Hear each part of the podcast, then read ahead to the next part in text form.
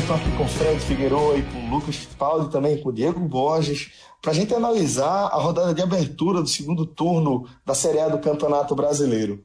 Rodada que, na prática, já começou, né? Ceará e Santos, em partida antecipada de saudade aí, dessa vigésima rodada, já empataram por 1 a 1 né? Mas para efeito oficial, vamos colocar dessa forma, a rodada começa nesta quarta-feira com sete partidas e teremos mais dois jogos na quinta-feira que marcam aí a primeira rodada dos jogos de volta dessa Série A. A gente vai analisar tudo é, que diz respeito a esses, esses confrontos, analisar as partidas mais importantes. Então, só para a gente passar, teremos logo é, três partidas. Vamos colocar um asterisco aqui, tá?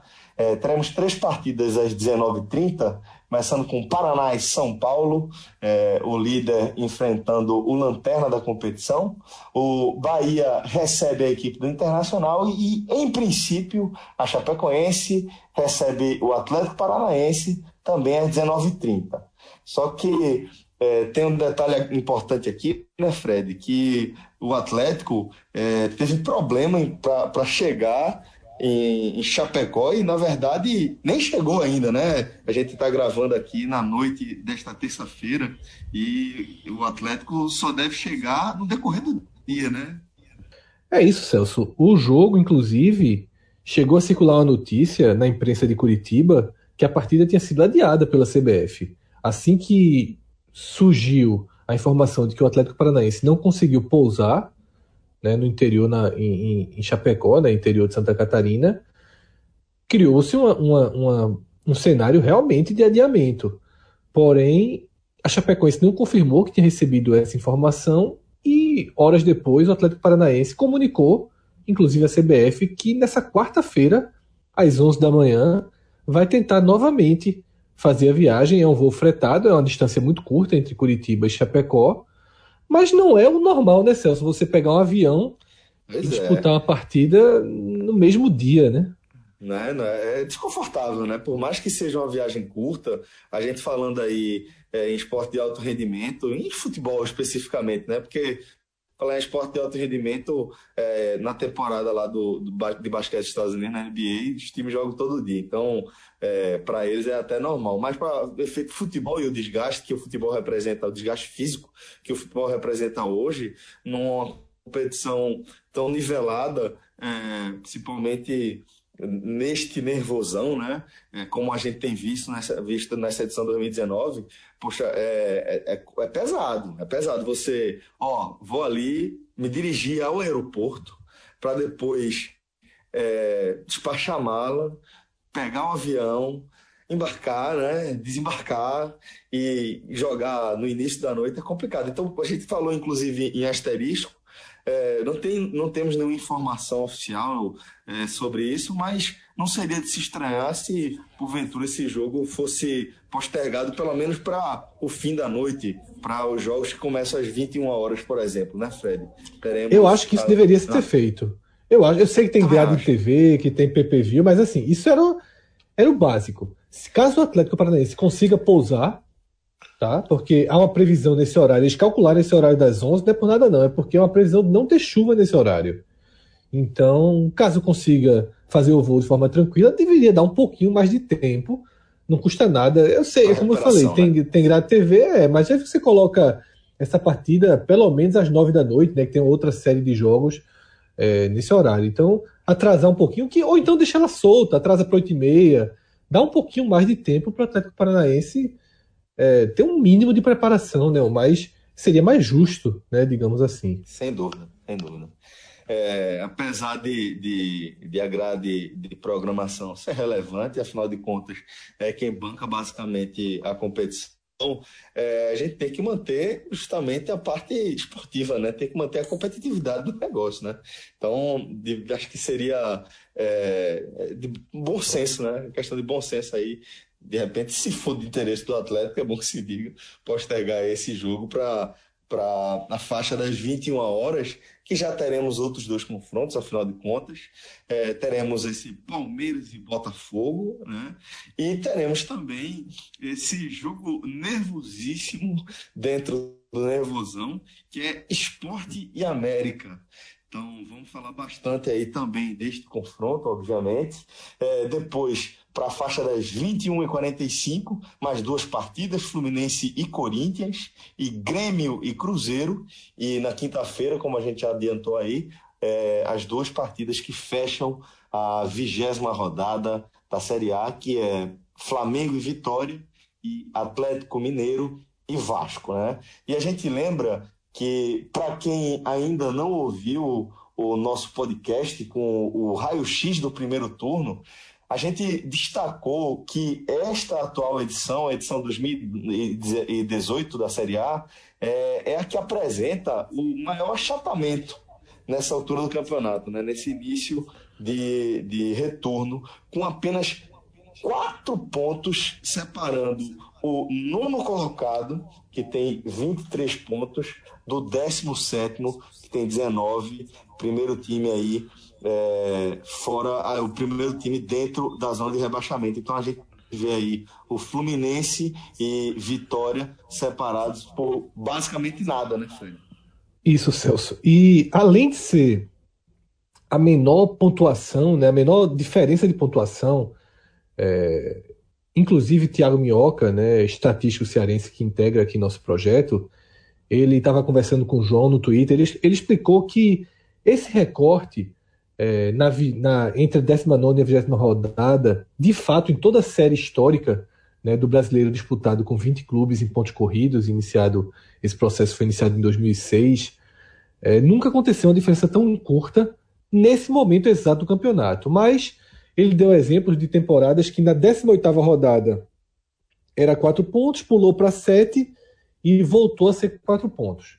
Ok, é, é aceitável o exemplo dele. Porém, a gente precisa considerar alguns pontos a mais aí para reforçar de fato o achatamento. Primeiro, que eu não me lembro de ter ficado sete pontos em momento algum. Tá? Pelo menos aí nas últimas seis, sete rodadas, a distância tem sido essa. Ou seja, estamos falando de um cenário constante. O nono colocado, é, o nono colocado, desde a descida do esporte, tá? A distorção aí era quando o esporte estava em cima.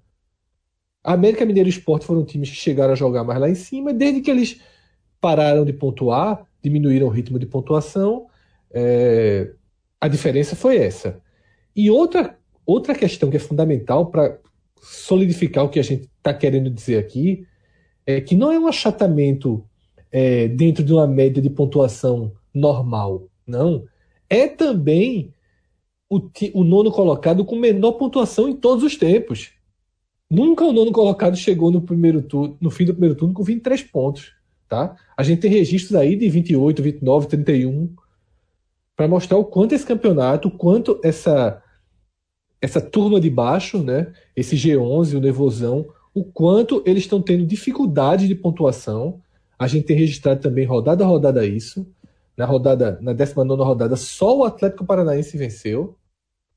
Tá? Só o Atlético Paranaense venceu. A gente considera um universo de 11 clubes, só um venceu. Na, na rodada passada, dois. Na anterior, um. Tem sido um, dois, um, dois, um, dois.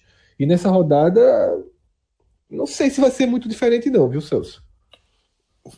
Ô, Fred, é, isso. Só, pois não, só que, já pegando esse gancho, e Fred estava falando aí, é, assim, de todos os jogos, da, a gente tá olhando para os times do Nervosão, você vai ter dois confrontos diretos, né? Esporte e América e Chape e Atlético Paranaense se acontecer. Mas dos outros, acho que são seis, né? Com integrantes do Nervosão. Tem mais seis. Paraná e São Paulo. Uh... Bahia e Inter.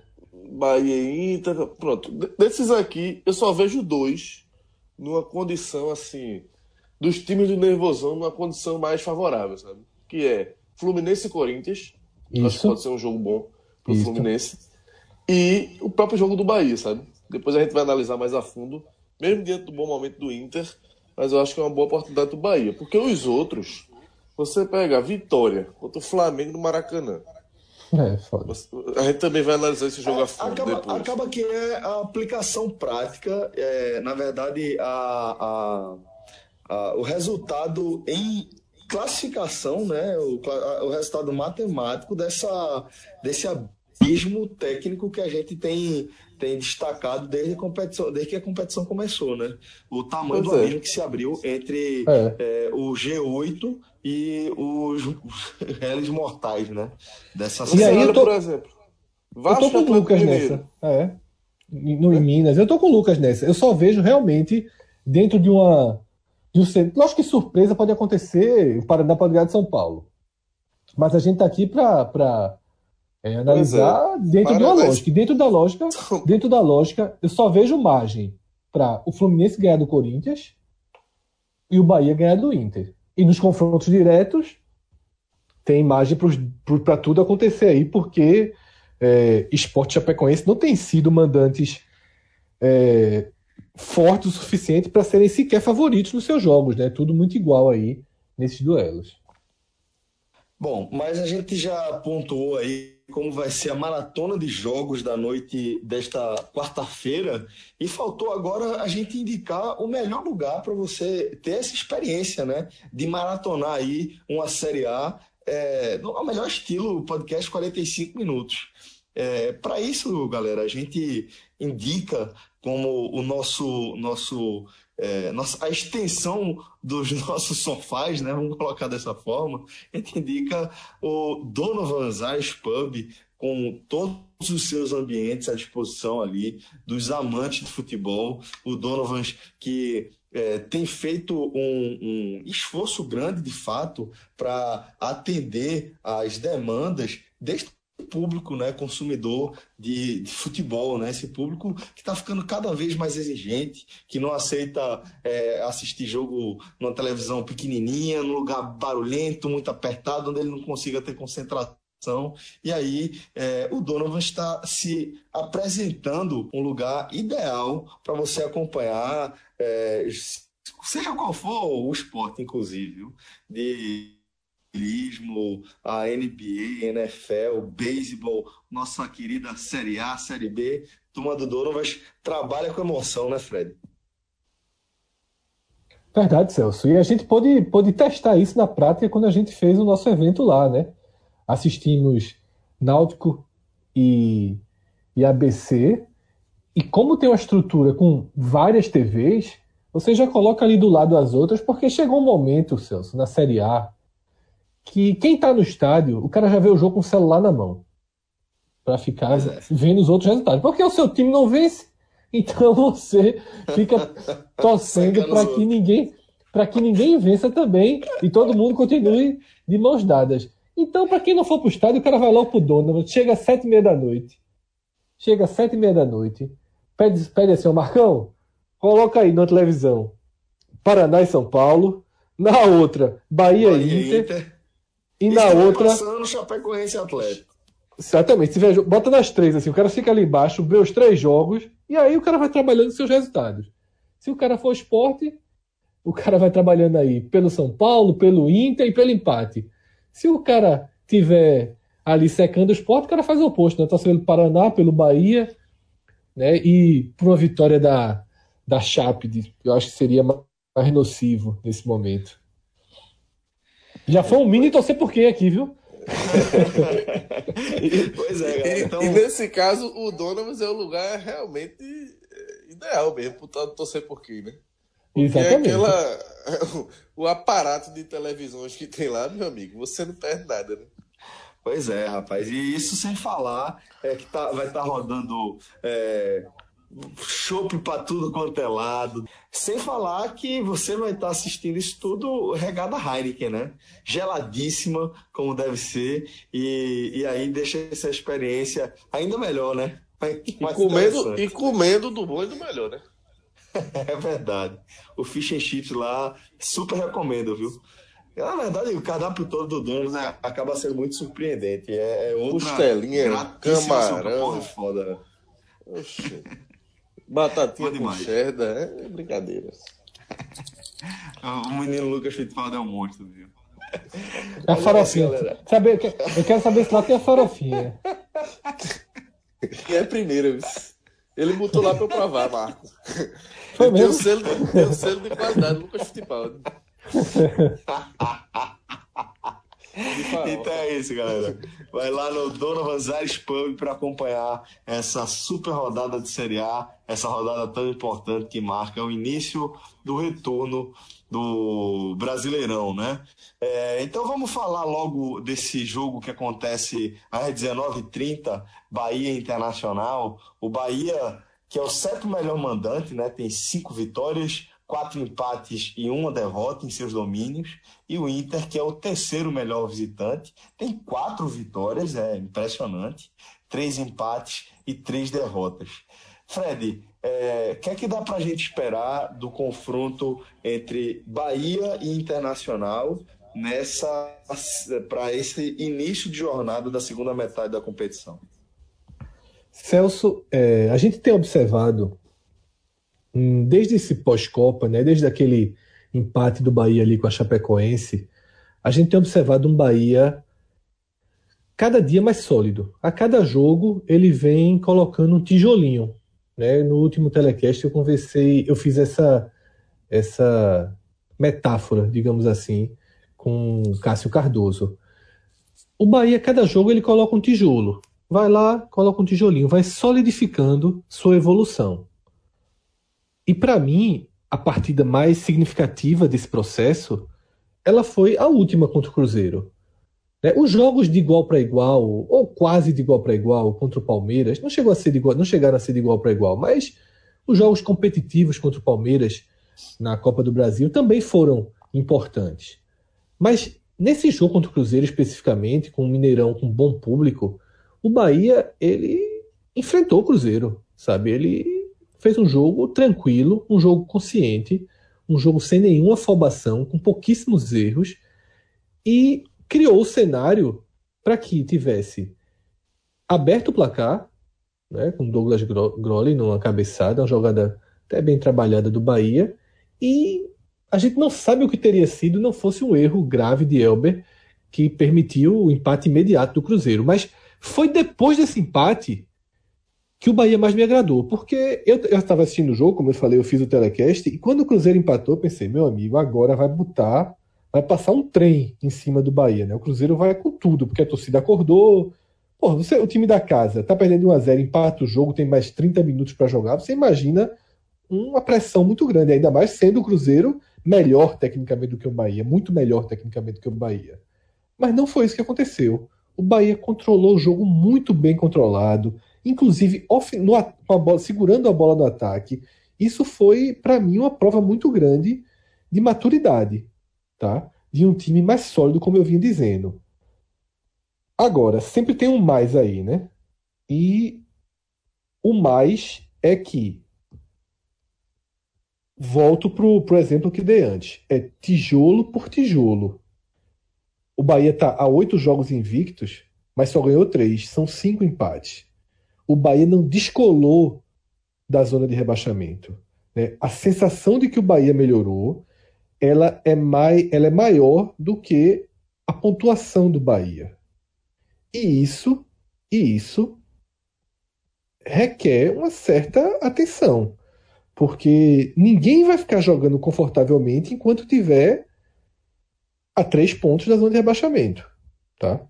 É, ninguém joga confortavelmente, ainda mais um jogo em casa contra um adversário perigoso.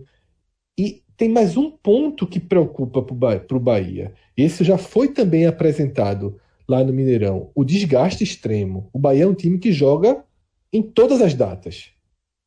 Há muitas semanas o Bahia vem jogando em todas as datas e vai continuar jogando.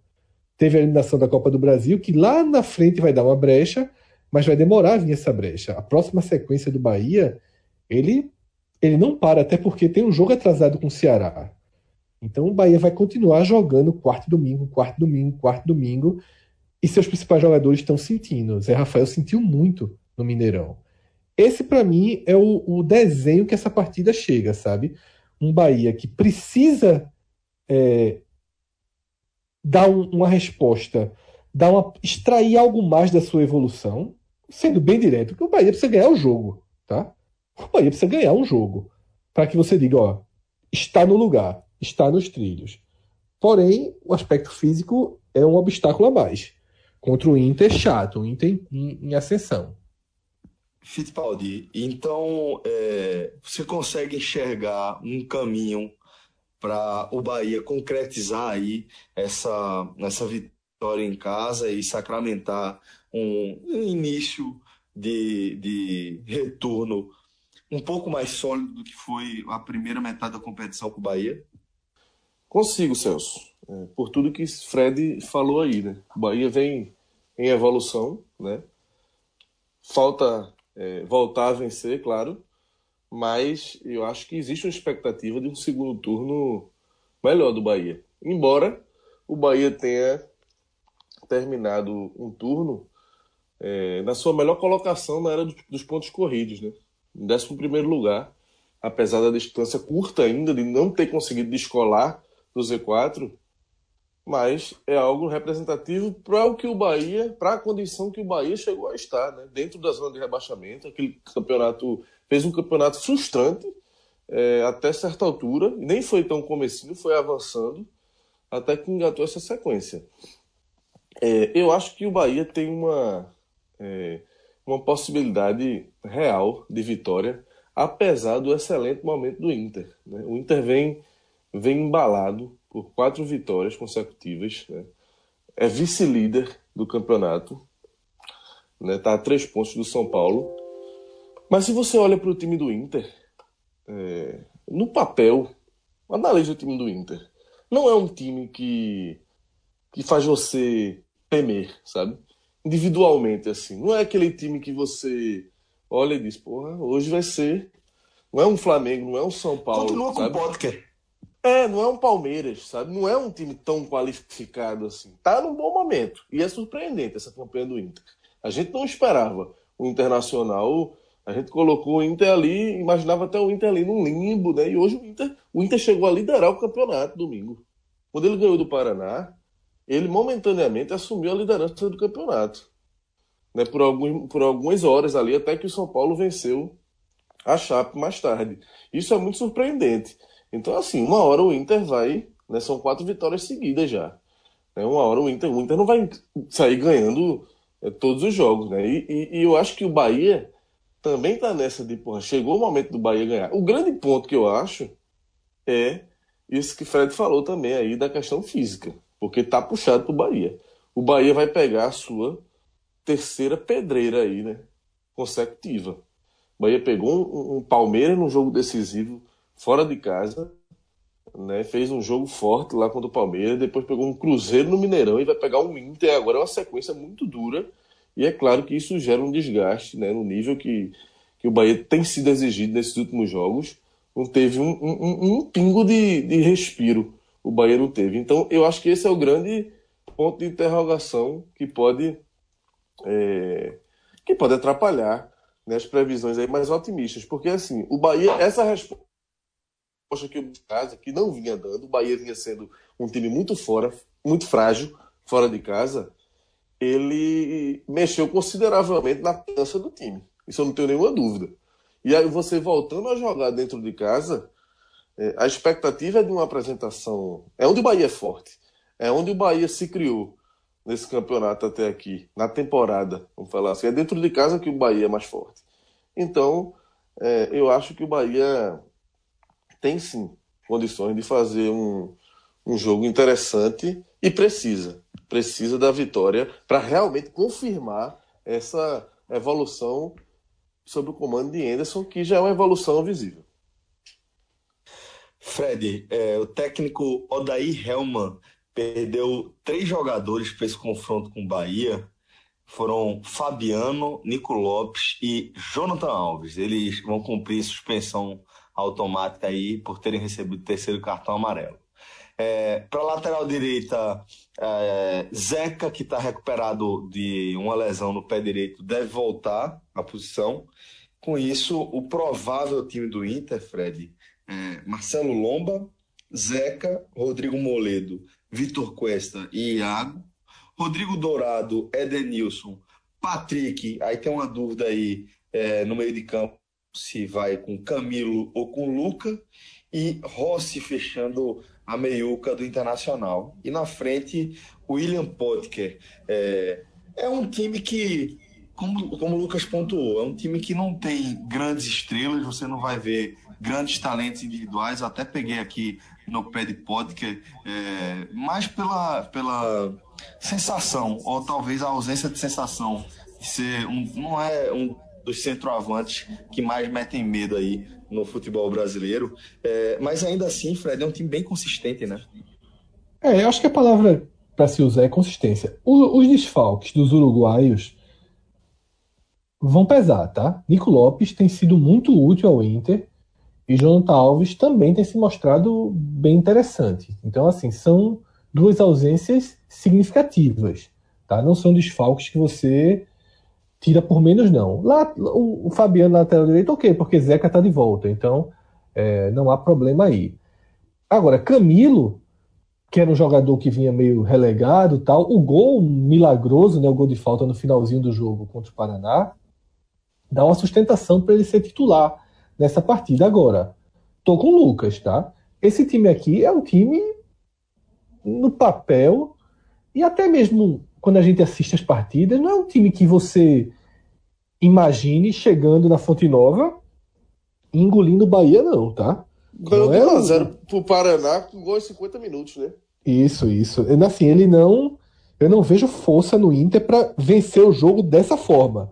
Porque se a gente imagina um Grêmio completo chegando na Fonte Nova, a gente imagina um Grêmio querendo tomar conta do jogo. A gente imagina o São Paulo querendo tomar conta do jogo.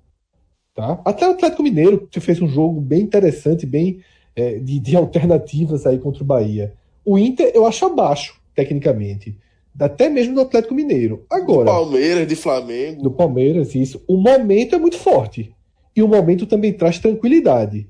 O empate convenhamos, é muito melhor para o Inter. Ainda que lá em cima, lá na parte alta da classificação, você nunca, nunca pode empatar, mas o Inter também tem consciência do seu, do seu, das suas papel. limitações. Então, é, do seu papel. Um pontinho do pro Inter nesse momento Salvador é um ponto muito importante. E pro Bahia é ruim. Tá? Pro Bahia é muito ruim. E esse talvez seja o X da questão do jogo, porque ao contrário desses times que eu falei, São Paulo, Palmeiras, Grêmio, Atlético, que vão chegar em Salvador para tentar ganhar do Bahia e bate o centro e vão atacar, o Inter não. Eu acho que o Inter vai jogar esperando o Bahia. Vai deixar o Bahia vir, vai explorar o desgaste do Bahia. Esse é o perigo desse jogo. Porque o Inter pular na frente, por exemplo, fica chato. Então o Bahia Até tem que fazer um jogo de, de muito cuidado. Até porque, né, cá para nós, o Internacional não está pensando em ser campeão brasileiro, né? é uma vice-liderança, é, até que se prove o contrário, mas provisória, né? O Inter, acho que a gente não Trouxeram um guerreiro, né? Trouxeram um é, guerreiro é, para ser campeão brasileiro. Tem da Alessandro, que tá fora, né? Mas assim, eu ainda não consigo enxergar o Internacional brigando por esse título. Eu ainda não consigo enxergar. E assim, nesse. Porque o time que, que a gente sente segurança para ser campeão vai para jogo, vai para o jogo desse contra o Bahia para ganhar o jogo, né? Eu ainda vejo um, um, internacional ali, com o objetivo de Libertadores, sabe? Seria um lucro enorme. O Inter terminar esse campeonato dentro da Libertadores seria uma. Porra, voltando da Série B, sabe? É por isso que eu acho também que um empate lá em Salvador para o Inter é bem interessante. No Bahia, a gente tem a volta de Thiago, o zagueiro Thiago confirmada.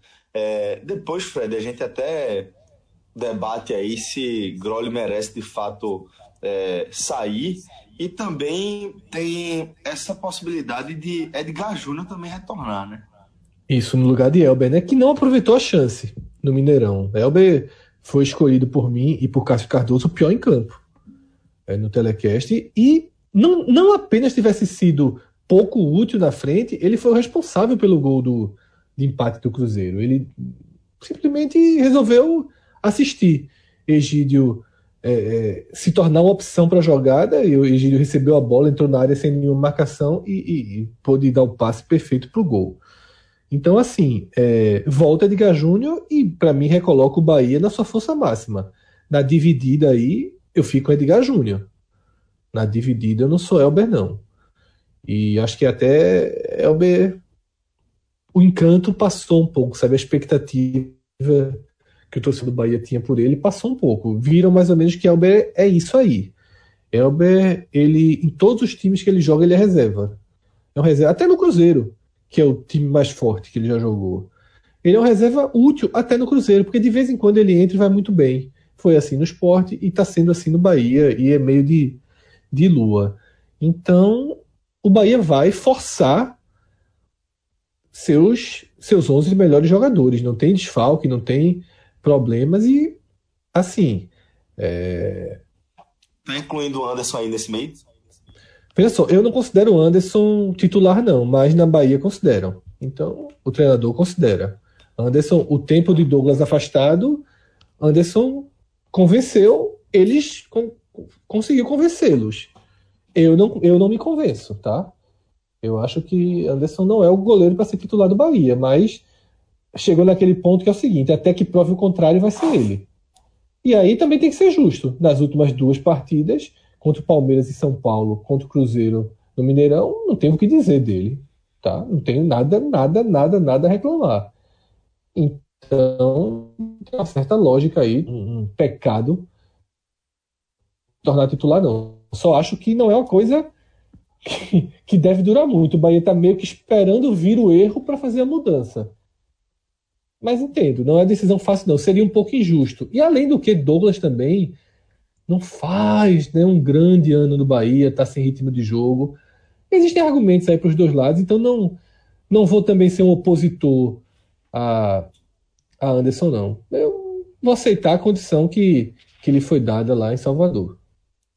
Bahia, então, que deve ir com Anderson, Bruno, Thiago, Lucas e Léo. Gregory, Elton, Vinícius, Edgar Júnior, Zé Rafael e Gilberto. Provável time de Anderson para esse primeiro compromisso do Bahia no retorno da Série A. Bom, é, agora a gente já, já chega na segunda faixa de jogos dessa quarta-feira né, de Série A. E a gente agora vai falar de Esporte e América, o segundo compromisso do técnico Eduardo Batista, né, em, seu segundo ciclo pela Ilha do Retiro, Lucas. É, o que é que você está esperando para esse confronto a partir é, do que a gente viu, né, já na estreia do treinador e também de informações que a gente colhe no dia a dia desde então? Primeiro, né, Celso, dizer que vai ser um jogo é, muito marcante para o Eduardo, né? É, retornando à Ilha do Retiro, né? Voltando. Eu imagino que para ele vai ser bem especial esse momento de, de reencontro com a torcida do esporte. É, só que, assim, indo para a parte prática, e o mais importante é o resultado nesse momento, sabe? É um jogo que o esporte não pode se dar o direito de empatar. O esporte tem que ganhar esse jogo. Né? São nove rodadas sem vencer. Né? São dois pontos em 27. O estrago foi gigantesco dessa sequência. Gigantesco. E passou do limite já. Você pegar, com todo respeito ao América Mineiro, que hoje é o décimo colocado, né? vem até num bom momento com o Adilson Batista, né? desde que ele assumiu. Mas o esporte não pode se dar mais esse direito. E, Celso, a gente sabe também que Eduardo ele vai precisar de um tempo ainda. Né? A gente já viu alguns sinais, né? pelo menos eu vi, né? gravou o telecast, gravei com o Fred, a gente identificou alguns sinais ali de melhora né? em, relação, apesar do 3 a 0 sofrido na, na Vila Belmiro, mas em relação ao que a terra arrasada que o time vinha sendo. Né? Pelo menos recortes o esporte teve nesse jogo contra o Santos que é, nos fizeram projetar alguma possibilidade de evolução mais, mais rápida. Isso vai acontecer passo a passo. Eduardo não vai transformar o esporte do dia para a noite. Então é por isso que eu digo que nesta quarta-feira o desempenho propriamente dito ele fica um pouco em segundo plano. O esporte tem que vencer a partida. Não importa se ainda não vai ser o futebol que pode vir lá na frente, se Eduardo vai conseguir fazer esse time do esporte ser um time é, consistente. Essa evolução, se vier, virar lá na frente. Nesse momento, ele precisa dar um jeito, armar um, um plano de bater o América. A maneira mais eficiente de bater o América. É lógico que para isso é natural né, que se espera que o time jogue é, melhor do que vem, do que vem jogando. Né? Mas eu acho que é aquele típico jogo, Celso, que o importante é com cara de final, com cara de decisão. Uhum. O importante é jogo de mil pontos. Você está pegando, não é de seis pontos, não. Você está pegando um adversário seu direto na briga pelo. Na briga pelo para fugir do rebaixamento. A verdade é essa. O América está em décimo lugar, mas vocês já falaram aí, o achatamento do campeonato, o Sport e a América são, são dois adversários diretos. E vamos ter é, novidades interessantes né, no time. É, daqui a pouco a gente pode detalhar mais, mas a gente vai ter ali prato, né? De novidade, embora a escalação, quando a gente for para a parte da escalação, eu acho a escalação ainda é, bem questionável, essa escalação do esporte. Bom, é, antes da gente chegar então na escalação, Fred, é, levando tudo aí em consideração, inclusive o fato de ser, como a gente acabou cravando no nosso podcast, né, uma decisão para o esporte, dadas as circunstâncias de retorno de Eduardo Batista, do fato de Eduardo Batista ser a última cartada, ser a carta na manga, é, a carta que o esporte tinha de mais pesada na mão, né, para é, uma eventual para necessária reação que o time precisa passar se é que ele quer livrar a queda, né? Então, é, colocando tudo isso no, nesse, nesse prato, nesse caldeirão aqui, mexendo, tá? É, qual a expectativa que você tem para esse confronto? O que é que você está imaginando que Eduardo Batista pode extrair, pode apresentar para esse jogo decisivo? Celso, quando a gente fala dessa última cartada do esporte, e de fato me parece a última cartada, eu não vejo margem para o trabalho de Eduardo não dar certo e o esporte ainda ter alguma chance de permanência. Se o trabalho do de Eduardo não encaixar, não tiver um efeito imediato, inclusive, o esporte vai estar condenado ao rebaixamento. O esporte vai estar condenado ao rebaixamento. Então, assim, é, quando a gente no podcast da última segunda-feira, a gente Quase todo mundo, exceto o Rafael, ainda não citou o esporte como um dos quatro possíveis rebaixados. A gente deixou o esporte ali é, no primeiro, fora da zona de rebaixamento, Junto no segundo. América, sinal. Isso, assim. Houve, houve, eu, por exemplo, considerei que o América vai cair, a maioria das pessoas consideraram a Chapecoense. Né? Então houve esse impasse. Mas, Mas o que eu quero. três times, né? Que estavam ali na beirinha, né? É porque o Vitória foi um consenso de todo mundo, né? Além de além de Paraná e Ceará, o Vitória foi quase que um consenso. Acho que foi um consenso. Todos citaram Vitória. Todos, isso. Tá? Todos citaram Vitória. E aí o debate ele, ele ficou nessa última vaga entre esporte, Chapecoense e América. Resumindo, resumindo mesmo, Celso. Esporte, Vitória, Chapecoense, América e Vasco estão no mesmo cenário, que é o cenário de saber o que vai acontecer com eles no segundo turno. E é isso que eu volto então para a história da cartada. Porque, sinceramente, a gente não espera que Eduardo tenha o aproveitamento do esporte pré-copa. Tá? Não, a gente não, não também, né? é, a gente a gente não imagina que o esporte vai ser vai ter uma campanha no retorno de sétimo colocado. O que é necessário é que Eduardo crie é, e possibilite o esporte estabilizar, estancar, mais ou menos o que está acontecendo com o Bahia. Tá? O esporte sangra nesse momento. O esporte não consegue é, jogar um jogo, não consegue administrar um jogo contra adversários fracos, tão ou mais fracos que ele. O esporte que foi derrotado por Vitória, naquele momento, ainda não estava imerso em crise, ainda vivia um momento melhor que o do Vitória e conseguiu ser derrotado, jogando até melhor. Jogou muito mal e foi melhor que o Vitória e empatou e perdeu o jogo, tá? Jogou nada contra o Chapecoense, merecia ter perdido o jogo, ainda conseguiu um empate. É um time que joga muito mal, que tem jogado muito mal. Então, o que a torcida espera para que o esporte entre, volte até uma condição mínima de competitividade e a partir dessa condição mínima de competitividade ele possa conquistar aí os pontos necessários para evitar rebaixamento, que seria hoje, Celso, basicamente a mesma pontuação que ele tem. Um pouquinho mais, mas como tem um jogo a mais em casa, é factível pensar nisso um pouquinho mais, tá? Então é como se é fazer de conta na cabeça do esporte que ele não está nove jogos sem ganhar, que a campanha dele foi diluída, como foi a do Bahia, como foi a da Chape, como foi a do América, como foi a do Vitória, Vamos ver, tá todo mundo lado a lado. Quem tem um ponto, dois pontos a mais, um ponto, dois pontos a menos, tá todo mundo jogando o mesmo campeonato. E essa é a sensação de que vai começar de novo. Então, eu não, não espero encontrar um esporte que remeta ao do pré-copa e nem espero encontrar o esporte do pós-copa, ainda que exista uma chance maior dessa segunda opção. Existe uma chance maior do esporte não se encontrar. Porque às vezes você muda e o time não muda. E não há reação. E não há melhor. E não há melhora. Tá? Então, eu acho que esse é o cenário. É, é, um, é um jogo preocupante, é um adversário que é acostumado a marcar, deve colocar três zagueiros, repetindo o que fez contra o Bahia, assistiu o jogo todo, a Bahia e América. O Bahia jogou muito melhor, mas não teve grandes chances. O América marca muito bem. Tá? E o Sport sendo um time que erra mais, esse jogo pode ficar muito mais perigoso, porque o Bahia erra pouco, o Bahia tem uma consistência defensiva interessante. O Bahia é, poucas vezes correu o risco de ter sido do jogo ser um empate ou do América abrir o placar. Agora o Bahia cercou, cercou, cercou e não criou, conseguiu fazer o gol numa falha do goleiro, que é uma das melhores peças do América. Tá? É raro, uma jogada aérea, que o América é muito bom de, de bola aérea defensivamente. Matheus Ferraz, que a gente conhece, é um zagueiro que na bola aérea costuma ter um desempenho muito melhor do que por baixo. Paulão, ex-Vasco, também é um jogador alto. Messias, eles fazem um trio de zagueiros. É um time bem protegido por cima. E o acabou achando um goleiro, deu rebote, e o América acabou entregando o resultado. Dessa forma, isso em Salvador.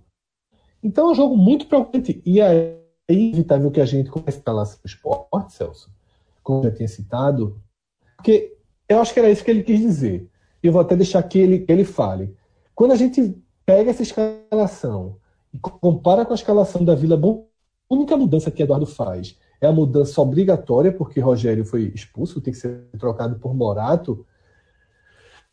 Tá uma certa dúvida. A gente queria um pouquinho mais de treinador no time. Né? A gente imagina um pouquinho mais de interferência, né? um pouquinho mais de ousadia, de quem sabe já lançar o Michel Bastos, de já mexer nessa dupla de volantes.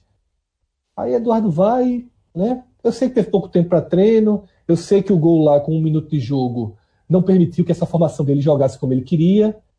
Ele dá uma espécie de segunda chance, mas assim, isso trava um pouco né, a expectativa, a perspectiva de uma mudança radical. Quem vai para ele do retiro, quem vai assistir o jogo, vai imaginar uma coisa mais dentro uma espécie de assim, tentar ajustar o que o estava o que estava sendo feito. E a, e a, mudança vai vir, as mudanças virão mais gradualmente. É isso que, que é a melhor forma de enxergar essa decisão de Eduardo de mexer o mínimo possível na equipe. Eu acho também, Fred, que passa pelo fato de Eduardo não ter é, não ter muita convicção ou de uma opção muito clara para fazer uma mudança mais drástica no, na proposta, na, no, na estrutura do time, entendeu? Eu imagino que Eduardo, conhecendo Eduardo como a gente conhece, é um cara que gosta de sim de valorizar os seus principais jogadores, os jogadores que têm o maior nível técnico do time, né? Eu imagino que esteja nos planos de Eduardo voltar a contar com Michel Bastos, ainda mais se a gente levar em consideração com a informação que você trouxe para a gente, de que Michel Bastos, de fato, é, reintegrou-se ao projeto é, do esporte para esta Série A em sua edição 2018. Então, assim, eu imagino que... Não e passou fato... a treinar E passou a treinar como meia.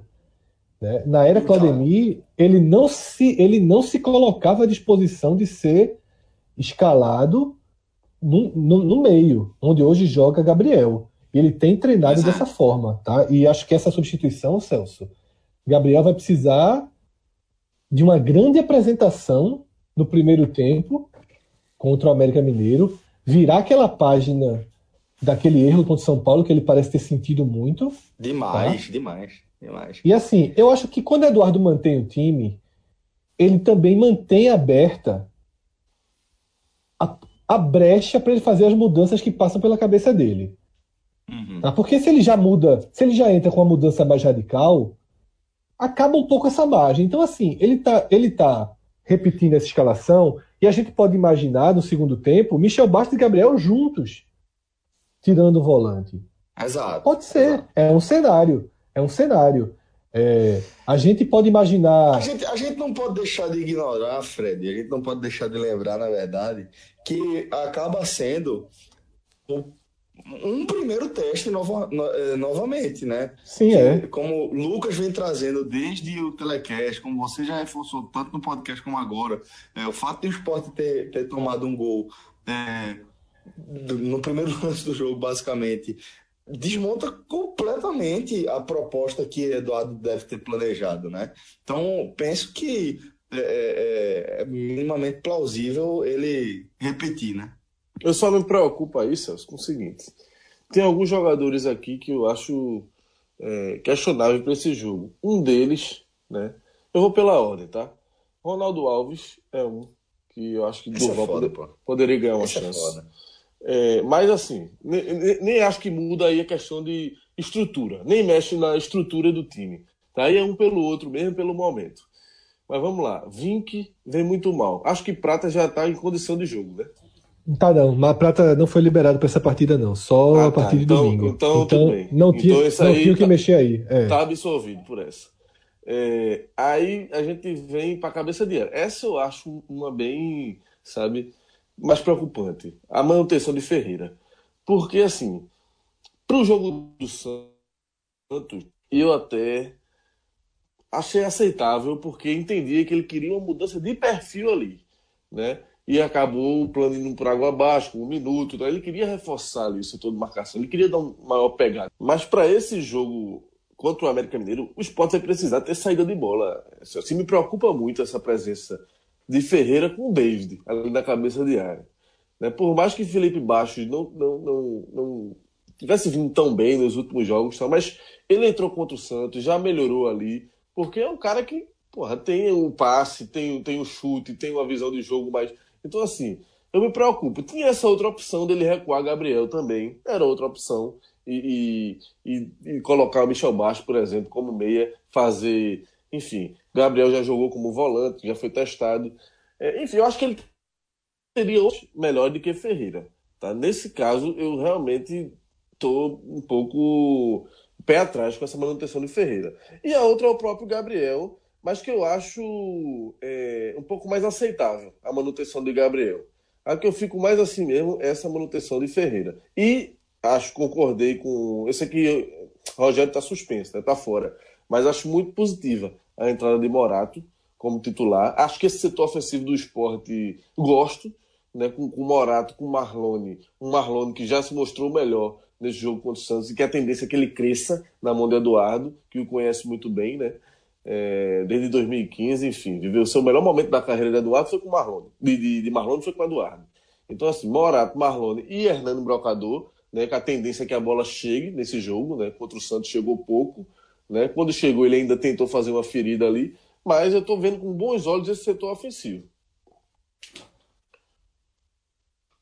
É, o X da questão aí é que Ferreira guarda uma enorme interrogação sobre ele. Em tese, a gente sabe o que Eduardo quer. Em tese, a gente sabe que Eduardo é, se preocupa com a recomposição de Felipe Bastos com a marcação lenta, com a marcação com distante é de Felipe Bastos. Com, com certeza, certeza, é isso, a gente sabe. A nossa dúvida é se Ferreira é capaz de ser melhor nisso, porque a gente não viu Ferreira provar isso. Eu tá? acho que Eduardo é... também tem essa dúvida. Tá? Eu é, acho que e tá pagando para ver, né? Ele tá pagando para ver, porque é, é, isso que eu tô querendo que eu tô querendo afirmar. Eu não sei se eu deixei isso claro quando eu tentei falar da primeira vez, que eu não acho que é, essa formação é o que Eduardo está buscando. Eu não acho que essa formação é o que é, é a formação que Eduardo pensou que seria ideal para enfrentar esse América. Eu acho que é a formação que ele decidiu usar diante da incerteza de quem apostar. Pra, ponto de partida, né? Essa mudança. Ponto de partida. Exatamente. É ter um ponto de partida. Né? E, e, por isso que eu ressaltei o fato de é, o, no jogo contra o Santos o, o, gol ter saído tão cedo. Você não consegue analisar absolutamente nada. O jogo muda completamente de figura. É um, um outro esporte, basicamente, pô. Um outro, outra modalidade que eu, que eu quero dizer. É, e no pós-gol, e no pós-gol, Céu, se você pegar ali o recorde, a gente, a gente até falou isso no telecast. O esporte teve bem. Razoavelmente até bem. Depois da expulsão de, de Rogério, inclusive, né? Até cinco minutos depois, né? É, até, até Cuca dizer assim: peraí, menino, eu vou botar minha, minha cavalaria ali na frente e começar a botar os titulares dele para jogar justamente onde o esporte não tinha, não tinha marcador, onde o esporte tinha se fragilizado, né? É, mas é, esse é o cenário, Celso. A gente já, já detalhou. É isso aí. O esporte não tem muito o que inventar, nem muito o que oferecer, não, tá? Por isso que eu meio que, que resumo dessa forma. É O esporte vai no, no que tem para hoje, na, na transição. É um jogo de transição. E Lucas falou lá no início, tem que voltar para o que ele disse. Se ganhar de 1 a 0 com gol de ombro, no escanteio cobrado, solte fogos. Até porque, Fred, só para arrematar aqui, Aí vai casar com o que você falou. A gente, ninguém está esperando um esporte que faça uma campanha de sétimo lugar no segundo turno. Você está esperando um esporte, todo mundo aqui, um esporte mais consistente que faça o feijão com arroz para conseguir ter um, equilíbrio e se manter e evitar o rebaixamento. Dentro disso, tem que vencer o América Mineiro em casa. Tem que vencer o Paraná em casa. Né? Essa sequência agora é crucial para decidir o futuro do esporte nesse campeonato. É final do campeonato esse jogo. Ô Lucas, e esse América de Adilson Batista, hein? O que é que a gente pode falar desse time que, que é uma secura absoluta no setor ofensivo? O América, Celso, que assim, vem a três jogos é, sem vencer, seja uma derrota e dois empates. Como você falou aí, vem essa seca. É, esses três últimos jogos não marcou gol. E mais do que isso, o setor ofensivo não marca gol há 10 rodadas. O último gol de um atacante do América foi na nona rodada, né? Então é, é um problema crônico. Adilson chegou a escalar esse time sem atacantes né, na vitória sobre o Santos. Né? Adilson assumiu o comando do América décima rodada e começou muito bem. Ganhou do, do Inter, depois ganhou do Santos, depois empatou com o Palmeiras em casa né? E aí, aí, essa sequência que, que eu acabei de citar, com uma derrota e, e dois empates. É o último contra o Fluminense, um 0 a 0 é, no Independência. Então, assim, é um time que está é, em décimo, como a gente falou, mas está achatado. O momento, é, desde que Adilson assumiu, eu ainda considero positivo para o América, apesar desses últimos três jogos aí, sem vitórias, sem gols. Mas Pô, a gente vê, é um time que ganhou do Santos, porque ganhou do Inter, que sabe que segurou o Palmeiras. Então é um time que merece atenção. Como o Fred falou, é um jogo que pode ser bem perigoso para o esporte. O fato da gente dizer que o esporte tem a obrigação de ganhar, não é porque é um jogo fácil, não. Muito pelo contrário. O esporte tem a obrigação de ganhar porque tem. Porque não tem margem de erro nenhuma para tropeçar. Porque já gastou tudo que tinha. Mas o adversário que vai estar do outro lado, eu imagino que ofereça dificuldades. O esporte não tem patamar para achar que vai chegar e vai ganhar do América. Vai ser jogo tudo, dificílimo. Né? E um time que tem velhos conhecidos, né? Matheus Ferraz, né? É o capitão do, do América Mineiro. Né? Então. Segundo o mestre, tá devendo um pênalti aí pro esporte, né? não é possível que a, se a lei do ex funcionar com o Matheus Ferraz, velho. Que é realmente. É, realmente risco. é uma coisa que. E ele é bonzinho na bolinha aérea, né? Muito bom. E ainda tem Wesley é, também. Maldini que é. Velho, veja, eu, eu, a, galera, a galera fica pegando no, no, meu pé porque eu botei esse apelido. De, não foi nem eu que botei, inclusive, né? Porque eu propaguei aqui esse apelido de Maldini que erra. É, a, a turma diz que ele é Maldini que erra, é porque ele tem minimamente uma qualidade técnica interessante. O miserável é que erra que só desgraça, faz muito pênalti. Mas. É, tinha um tempo de bola interessante e em, em determinado momento foi o melhor zagueiro do esporte. E assim, e aí. Sei não se não jogaria hoje, viu? Hoje jogaria. Hoje jogaria. Respeita a Duva, porra. Você não respeita a Duva, não. Respeito demais, pô. Jogaria, jogaria dentro desse, do, do que está exposto, né? Matheus Ferraz, ele seria. A gente tá falando de Ronaldo Alves, né? Na verdade, a gente tá falando de ele, Ronaldo Alves. Ele seria titular do esporte, mas se fosse reserva, estava atrás do Val.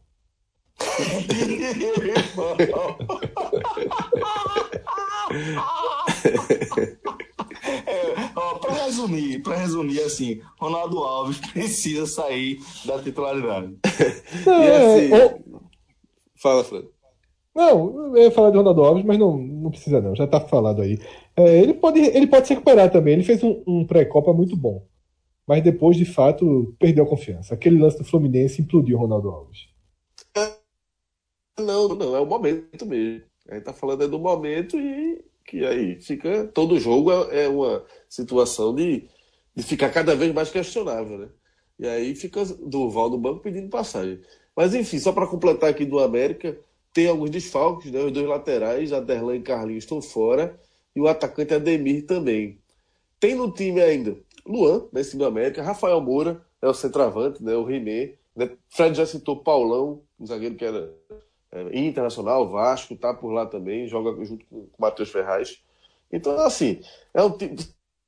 Se é jogador desse América já saiu, né? Ele, ele fez aquele jogo, a estreia do esporte lá, aquele. Foi 3x0, eu acho, né? Ou foi 4x1?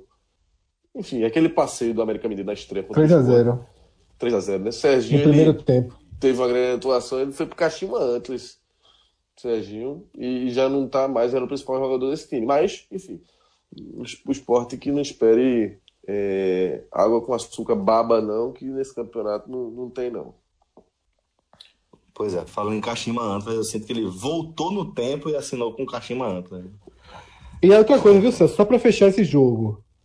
Se não der pra ganhar, empate. O que não pode de jeito nenhum é o América sair do Recife com três pontos. Eu nunca tinha visto um, um, um Fire Zigotado. Eu nunca tinha visto a mistura do Fire com o Zigoto. É um negócio, é um megazord que, que não dá pra ninguém, ninguém fazer frente, não.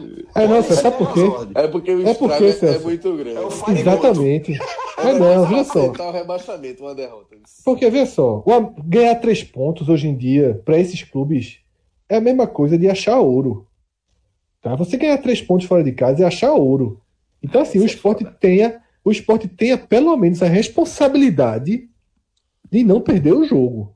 Porque se de não, perder o jogo. Para um adversário direto, né? Exatamente. Se não perder o jogo, adia aí os problemas. Você não resolve seu problema, mas você também não resolve o problema do América, né? Você deixa pois é. tudo é. na mesma. E é muito pois é. importante é. isso, tá? É muito. Tira aí, Celso. Veja só.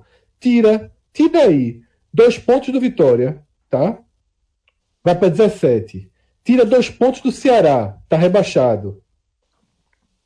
Só fazendo jogos básicos do esporte, certo? E dá mais dois pontos ao esporte.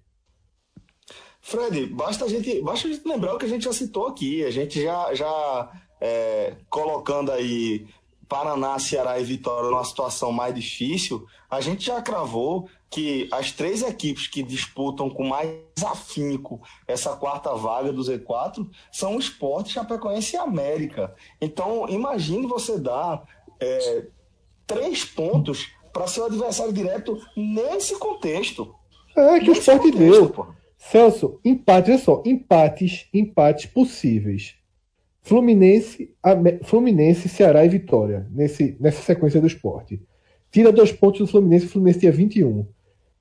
O Vitória teria 17 e o Ceará teria 15. O Sport teria 23, seria nono colocado do campeonato. Com três empates contra times que são iguais a ele. Pois é. Então isso aí, isso, isso diz o quanto é importante segurar. Pois é, mas foi um belo exemplo do que é um Firegoto. E agora a gente chega na nossa quinta-feira já, jogo das 19h30. O é, Goto é porque onde... só era pra, o Goto só era para propor isso aos 30 do segundo tempo, né? é tipo isso, exatamente. porra, um dia antes do jogo é foda, pô. um dia antes do jogo foi foda, pô. Pô, é uma mensagem importante. foi foda. Pô, Fittipaldi, é, a gente vai ver aí um Flamengo e Vitória no Maracanã. É, o Flamengo que nesse, nesse recorte pós-Copa, né? Que o Flamengo que vinha com aquela, aquele cheirinho de, de, de título de novo, aquela história do segue o líder. Segue o líder. Nesse pós-Copa, é, nesse pós-Copa, é, de líder não tem muita coisa não, o Flamengo, né? Tem não, Celso. A chapa já esquentou por lá, né? Juntou esse mau momento no brasileiro com a derrota para o Cruzeiro no mata-mata da Libertadores, dentro do Maracanã, por 2 a 0 né? E a sapatada que tomou do Atlético Paranaense no último domingo, 3 a 0 né? Então, assim, a pressão tá grande por lá, né? Vai para esse jogo pressionado, mas vai ter o torcedor junto, tá? O torcedor do Flamengo ele tá abraçado com o time. Já venderam 37 mil ingressos, a última parcial, da última notícia que eu li. Vai ser Maracanã cheio de novo. E aquele jogo, Celso, que pro Flamengo é conta de luz, né? É obrigação total. Tu imagina a situação do Flamengo desse pós-Copa, um time que aí sim o Flamengo existe é, total expectativa de brigar pelo título do campeonato, né? E, e, sobretudo depois da situação delicadíssima que ficou na Libertadores, né? O Campeonato Brasileiro, enfim, com certeza é uma das prioridades do Flamengo. Tem a Copa do Brasil, mas é prioridade do Flamengo o Campeonato Brasileiro. E um jogo contra o Vitória, na situação que o Vitória está. A diferença de elenco que existe entre os dois. Né, com o Maracanã cheio, é lógico que ninguém no Rio de Janeiro, a parte rubro-negra do Rio de Janeiro, não imagina qualquer resultado que não seja uma vitória. É, é, triunfo, no caso, né, sobre Vitória. Mas, assim, olhando pelo ângulo, pelo outro ângulo, né, pelo ângulo do Vitória, Celso, é complicado. É complicado você conseguir tentar enxergar uma alternativa para o time baiano nesse jogo.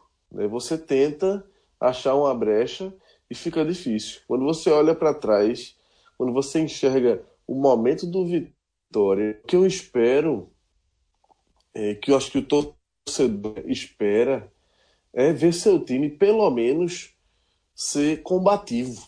Mas se não for possível evitar, né, que vai ser muito difícil, mas que pelo menos seja combativo, que pelo menos seja minimamente competitivo, porque a sequência do Vitória é um negócio absurdo. Assim, dos seis últimos jogos, o Vitória tomou quatro goleadas. Pô. Essa coisa do defesa do campeonato, com 30 gol, 39 gols sofridos, o Vitória tomou nas últimas seis rodadas. Né? Vamos excluir a vitória, o triunfo sobre o esporte por 1 a 0 e o empate com as reservas do Cruzeiro em casa por 1 a 1 no Barradão. Tira esses dois jogos e o retrospecto, com dois do Vitória. Só pontuar, com dois erros de arbitragem. O pênalti para o Vitória não foi pênalti e o Cruzeiro fez o gol da virada aos 48 do segundo tempo e o árbitro anulou sem, sem ter sido falta.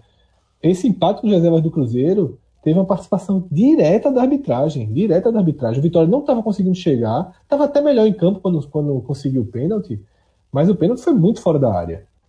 Tá? E o árbitro acabou dando, dando pênalti. O Vitória, o Cruzeiro foi lá, empatou o jogo, virou o jogo, e aí na bola final dessa virada, o árbitro anulou o gol. Gol até de zagueiro, muito parecido com o primeiro gol. E se você exclui esses, esses dois jogos, né, esporte e Cruzeiro, a sequência do Vitória é simplesmente um 4 a 1 sofrido no clássico no Bavi contra o Bahia. Tomou 4 a 0 do Grêmio. Né? Antes ainda tomou 4 do Atlético Paranaense. Foi 4 a 0 ou foi 4 a 1? Tomou 4 do Atlético Paranaense lá.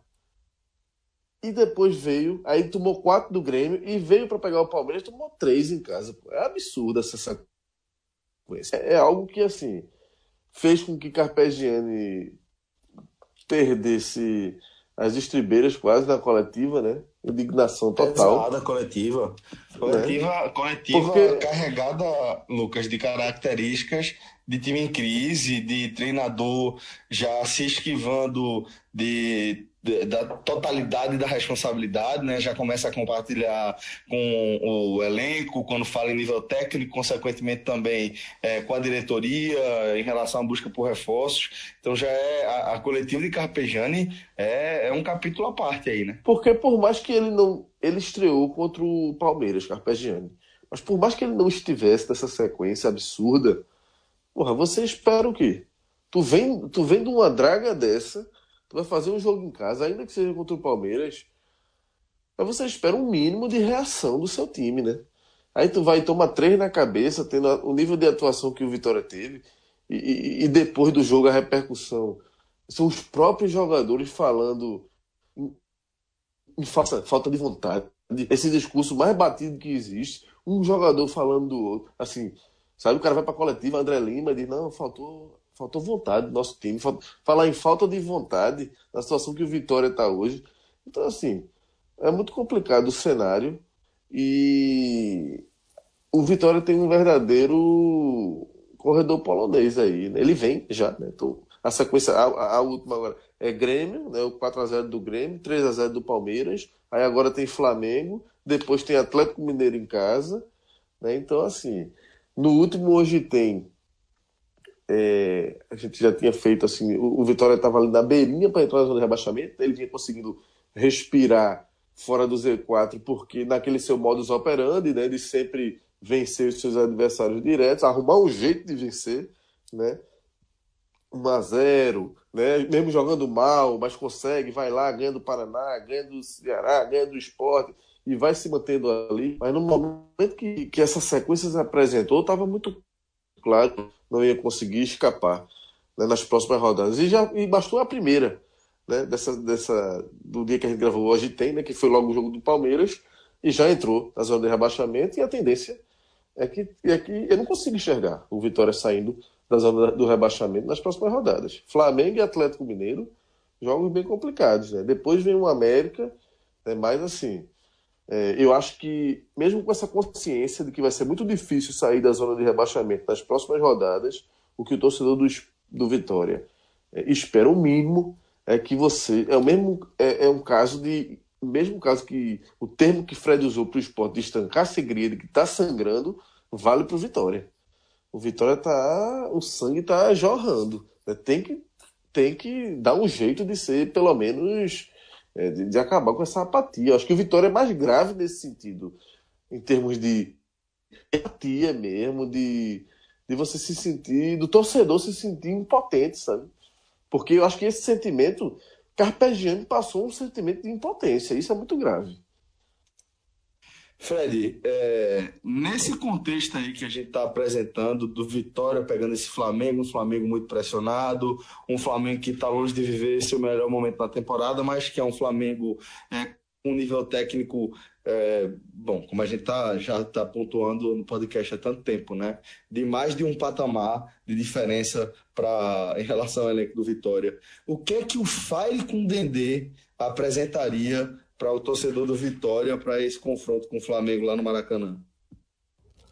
Celso, é, dentro do mínimo de lógica, não tenho o que dizer. Tá? Não tenho o que dizer.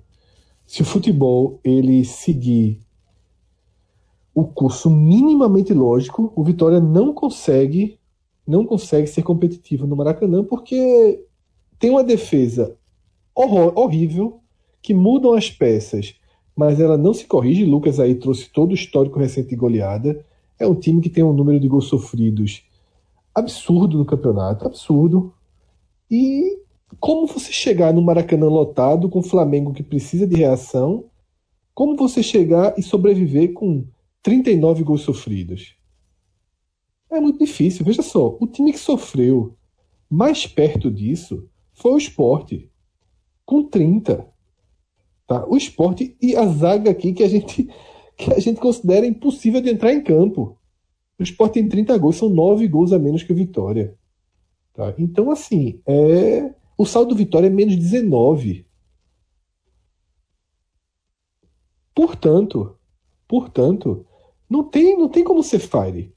O Fire é o futebol, tá?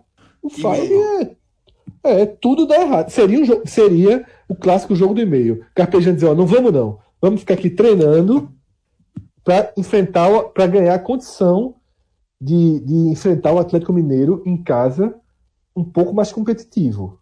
Tá? Mas óbvio que isso é só uma brincadeira histórica do podcast. Na prática, o Vitória tem que ir para o imponderável. Para o imponderável. A gente vai tomar, por exemplo, Esporte Flamengo. O Esporte desceu para o vestiário contra o Flamengo. O Flamengo ainda estava na alta, tá? não tinha tido resultados né? negativos com um a um fora da realidade do que foi o jogo. Absurdo, fora da realidade do que foi o jogo. Então, assim, é mais ou menos isso que o Vitória precisa. Tá? Precisa descer para o intervalo com o jogo aberto para ver se o Flamengo sai do eixo no segundo tempo. No caso do esporte, esse exemplo aqui, o esporte com 5 no segundo tempo já estava perdendo por 3 a 1 Não deu nem chance para o Flamengo sair do eixo, se enervar, né?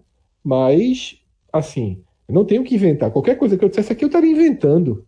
Tá? Não, tem, não tem de onde puxar uma recuperação do Vitória. Carpegiani vai ter conseguido estruturar essa defesa em tão pouco tempo? Eu não acredito. O Vitória não tem goleiro, Celso. O Vitória é um time que joga um goleiro de qualidade muito abaixo. Assim, é, é, muito grave a situação do Vitória, é muito grave. Só se apega porque é futebol, né, Fred? Assim, aí Isso, o torcedor se apega, porque se fosse vôlei, basquete, você. Mas como é futebol? Aí você fica querendo se apegar a alguma coisa, e isso empoderava o que você falou. É a única explicação é. no jogo desse. O América Mineiro venceu o Santos com duas finalizações contra 39. É o único esporte que permite isso.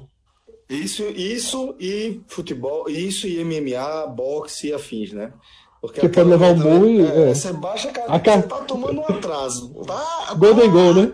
É, você tá acuado na grade, já tomou um, um apa, já tomou um cruzadão, tá grog que você não sabe nem onde tá mais. Você baixa a cabeça, mete o overhand e pô no queixo. Acabou a luta. Pronto. É, agora, é, Celso. Futebol tanto, e MMA. Tanto no futebol quanto no MMA, isso é possível. Mas não acontece sempre. Pelo contrário são casos raríssimos, mas que ficam tão vivos na lembrança que a gente que a gente guarda. Mas na verdade, o cara que está apanhando no MMA costuma apanhar mais ainda. É difícil cara, achar, achar esse. É, é quem, está quem, tá na, quem tá na grade levando murro já já vai pro chão levar murro. Esse é, é esse é o normal. É isso. e no futebol é, a mesma coisa. Quem tá apanhando, meu amigo, vai apanhar mais. Até, aí só, não é? Aí, é. E aí só tem um ponto é, em relação a esse. O, diante de tanto cenário tão negativo, ele pelo menos vai ter a volta de Arouca, né? Ele reclamou muito o Carpegiani que ele jogou sem volante. Né? O William Farias também está voltando a ficar à disposição. Né? E, e, ele até falou o seguinte, Carpegiani, que, que o sistema defensivo ele se preocupa mais com o meio de campo, ele disse. O meio de campo é a alma do time, não sei o que, o que está acontecendo é que está estourando lá atrás. E assim, jogou com o Ramon, que é um zagueiro improvisado, como volante, com o Rodrigo Andrade, que é, mas é um, um volante de saída, né? Ele sentiu muita falta de um primeiro volante, vai ter Arouca para esse jogo e provavelmente o William Farias fica no banco. É, pelo menos é uma opção aí para ele tentar estancar essa sangria. Pois bem, senhores, então valeu Fittipaldi, valeu Figueroa, valeu Diegão. Um forte abraço a todos, galera. Até a próxima. Tchau, tchau. Valeu.